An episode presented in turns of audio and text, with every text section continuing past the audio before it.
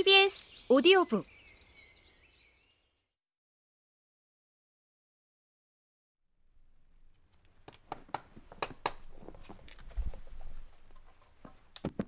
실베스트르는 작업 중이던 구두를 내려놓고 창밖으로 목을 길게 뺐다. 중불나게 참견하기 위해서가 아니라 3층의 이웃들을 좋아하기 때문이었다. 그들은 좋은 고객이고 좋은 사람이었다.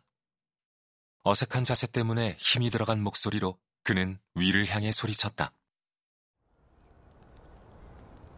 잘 잤나 이자우라? 오늘 날씨가 어떤 것 같아? 어? 3층까지의 거리 때문에 가늘게 들리는 대답이 돌아왔다. 어, 나쁘지 않아요. 전혀 나쁘지 않아. 아, 안개는 하지만 안개 때문에 아침의 아름다움이 망가졌다는 건지 더 화려해졌다는 건지 우리는 끝까지 듣지 못했다. 이자우라가 이 말을 하다 말고 천천히 창문을 닫았기 때문이다.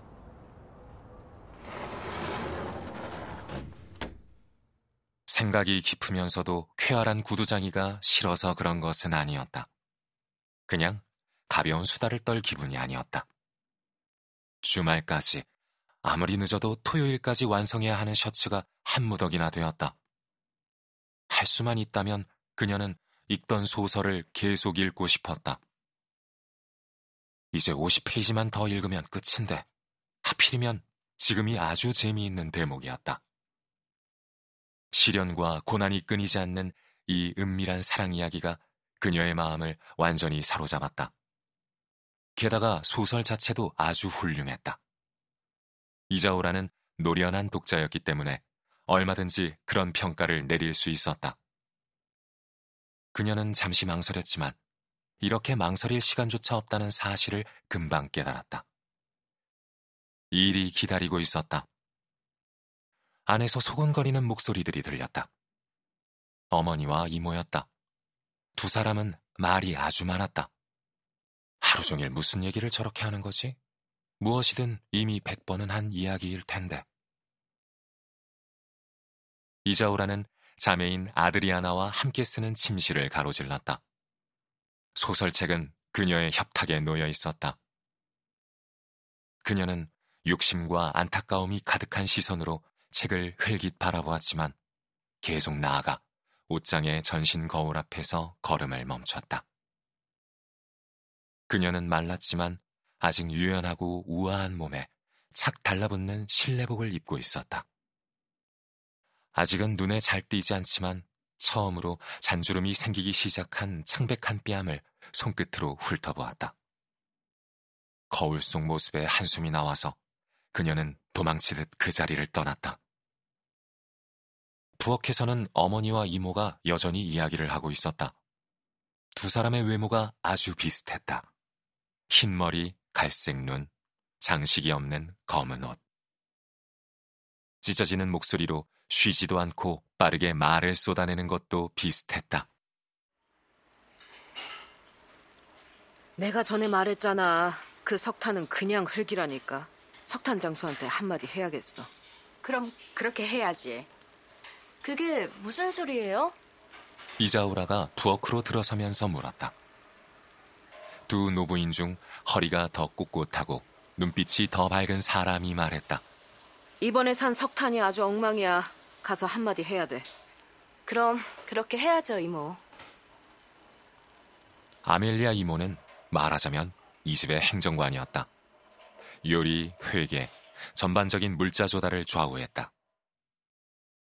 이자우라와 아드리아나의 어머니인 칸디다는 그 밖의 모든 집안일, 식구들의 옷가지 관리, 온갖 가구의 장식용 자수답게 종이 조화를 한가득 꽂아놓은 꽃병 등을 책임졌다.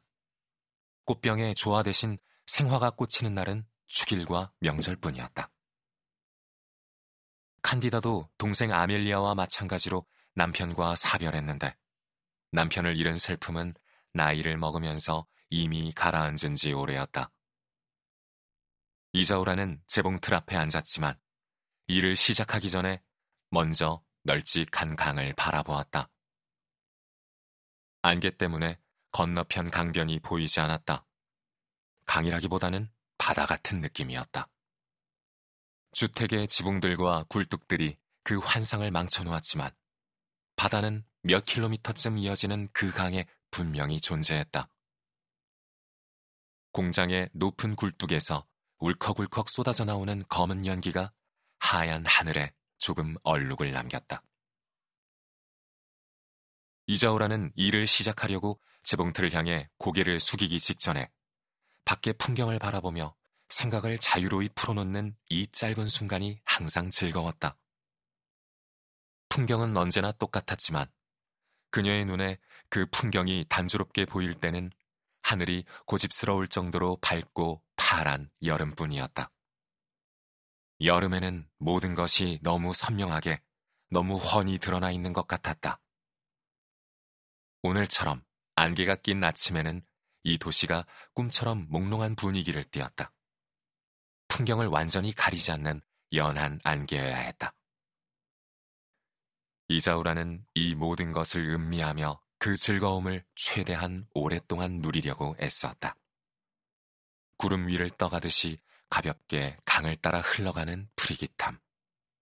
얇은 거즈 같은 안개 속에서 빨간 돛이 분홍색으로 변하더니 수면을 핥는 진한 구름 속으로 배가 뛰어들었다. 배는 잠깐 다시 모습을 나타냈지만 풍경을 가린 건물들 뒤편으로 금방 사라지고 말았다. 이자우라는 한숨을 내쉬었다.